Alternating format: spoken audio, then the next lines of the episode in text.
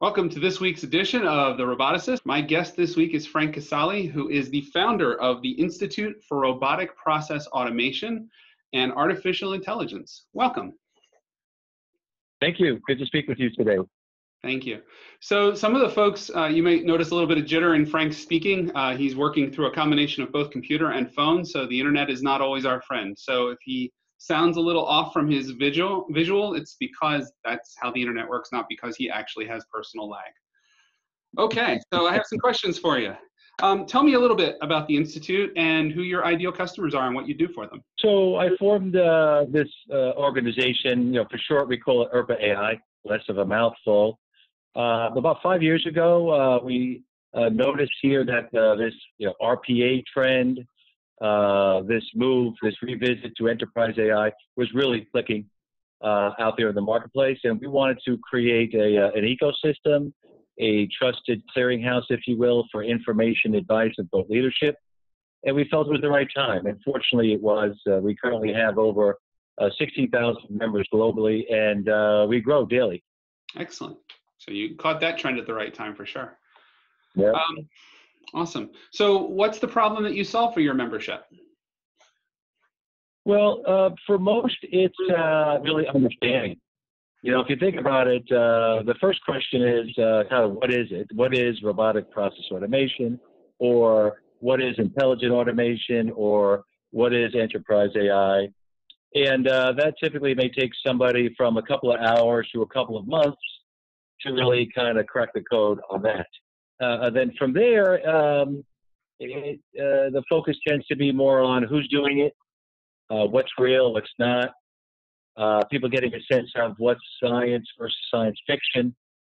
Uh, and then from there, people typically want to get a sense of who the players are and um, what platforms they should be evaluating. So depending on where you are in the process, those are the most common questions. I would say right now, you know, 80% of the marketplace globally are what I call starters. You know, you might call beginners, and somewhere between 15 and 20% are what I call scalers, meaning they've already started the past three, four, five years, so they know how to spell RPA. It's more about how to uh, expand uh, within their organization. Got it. Okay, excellent. Um, so what are the kind of problems that people come to the organization with? Are they, you know, showing up and saying, "I just know nothing about this industry or any of the people in it," um, or do they already have some idea of where they're trying to go and they're just looking for additional assistance and networking, or is it a mix? Well, so like anything else, it is a mix. And uh, you know, you touched on before. You had asked what types of members, and I would say it's typically either technology leaders, uh, business leaders, um, chief innovation people within organizations. And by the way, this is both on the buy side and the sell side. Mm-hmm. Uh, so there, there's there's just as much reinvention as disruption, uh, if you will, happening uh, on the on the solution provider side, right? As as it's happening on the on the uh, enterprise client side, if you will. Uh, but typically, for the most part, if I if I think of the deals that are being done and the efforts that are taking place, they fall into one or two categories. One is what I call more um, um, RPA led opportunities, mm-hmm. and the other are more RPA fueled. You know, and now in this case, I'll use RPA as the catch-all. Could be intelligent automation, could be AI, uh, but just think of uh, advanced automation led or advanced automation fueled. Advanced automation led, in that scenario, um, uh, someone as their CFO or CIO read something in a magazine, or they were at a conference, and they said, "Hey, look into this thing. See how it can help us." So it's more about, okay, what is this? How does it work? What are the benefits? You know, where should we begin? How do we test this out? So uh, it's, it's more about that. Um, and um, not to be confused with automate, uh, automation fueled discussion, where someone may come to us and they say, you know what, we're under pressure. We need to reduce spend. You know, we've done some outsourcing. Uh, we've done lean. Um, you know, we've done uh, uh, process reengineering. We're kind of out of tricks, right? So we want to try something new and different. You know, uh, uh can this help us? So it's less about RPA, the shiny new thing. It's more about we have this problem. We're running out of ideas. We're willing to try some new stuff. Can this come in and uh, can you come in and, and help us figure this out?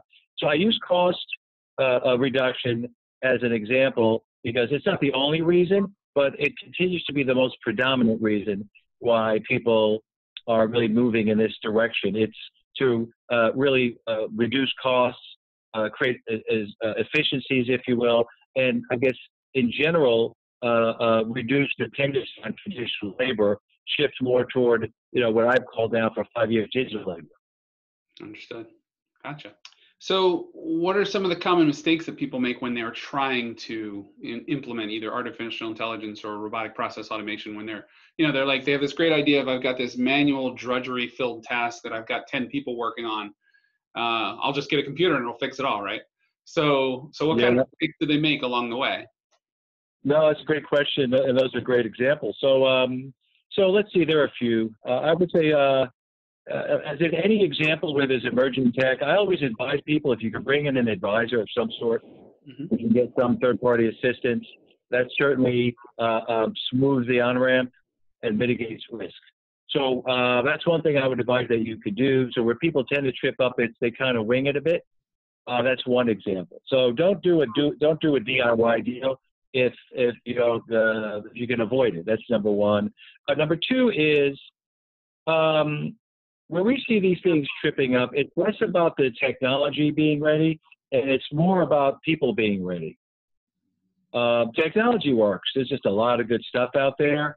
And uh, my feeling is, if you look at what's available now, if they if they didn't create a single new piece of technology, is there's just so much magic out there right now, real stuff. Um, where the challenge is, is getting people uh, willing to embrace it. You know, how to minimize resistance, um, uh, and how to uh, get support from up top, right? Uh, I would say 50% of the 50% uh, of the, the pilots uh, go nowhere, uh, primarily due to people in politics um, and just kind of fear of change. So, so the first scenario is people. So you really have to see is your organization, or at least is your department ready to try something new? That's one common. Uh, a close second uh, common mistake is is just your process. So if you automate a bad process, you have an automated bad process. Faster. So yeah, so you get it right. So you know, 20, 24 years ago, I founded the Outsourcing Institute, uh, which is still in place. But you know, there used to be this kind of uh, a, a, joke in the industry of your mess for less, right? So if you're looking to outsource your data center, and it's just a mess and you outsource it, you'll have an outsourced mess, right? Now, so that's okay, but it's by no means optimal. Same with process, right? So, so the recommendation is um, don't automate a screwed up process. Uh, uh, work either internally or with a trusted advisor uh, or coach to optimize that process, compress the process. the gains you can receive at that point are a multiple what you would have if you did not go about it that way. Got it. Okay. So you've said bring in a third party expert, don't automate a bad process, and make sure the organization is ready for the kind of change that you're suggesting with the technology. Um, is there a resource that folks who are watching can go to and, and learn more about what you do and what your organization does? Well, listen, there's, there's uh, membership is free at our organization. Uh, there's thousands of people at any given month coming to us. So we're one. I mean, there are many, many different advisory firms and media organizations, but uh, you, know, you can look this up uh, on the internet. We're you know at IRPA, IRPAnetwork.com, IRPA network.com is a ton of white papers and videos there. It's all free. Just need to opt in. We have events throughout the year. We do webinars, uh, publish research reports, things like that.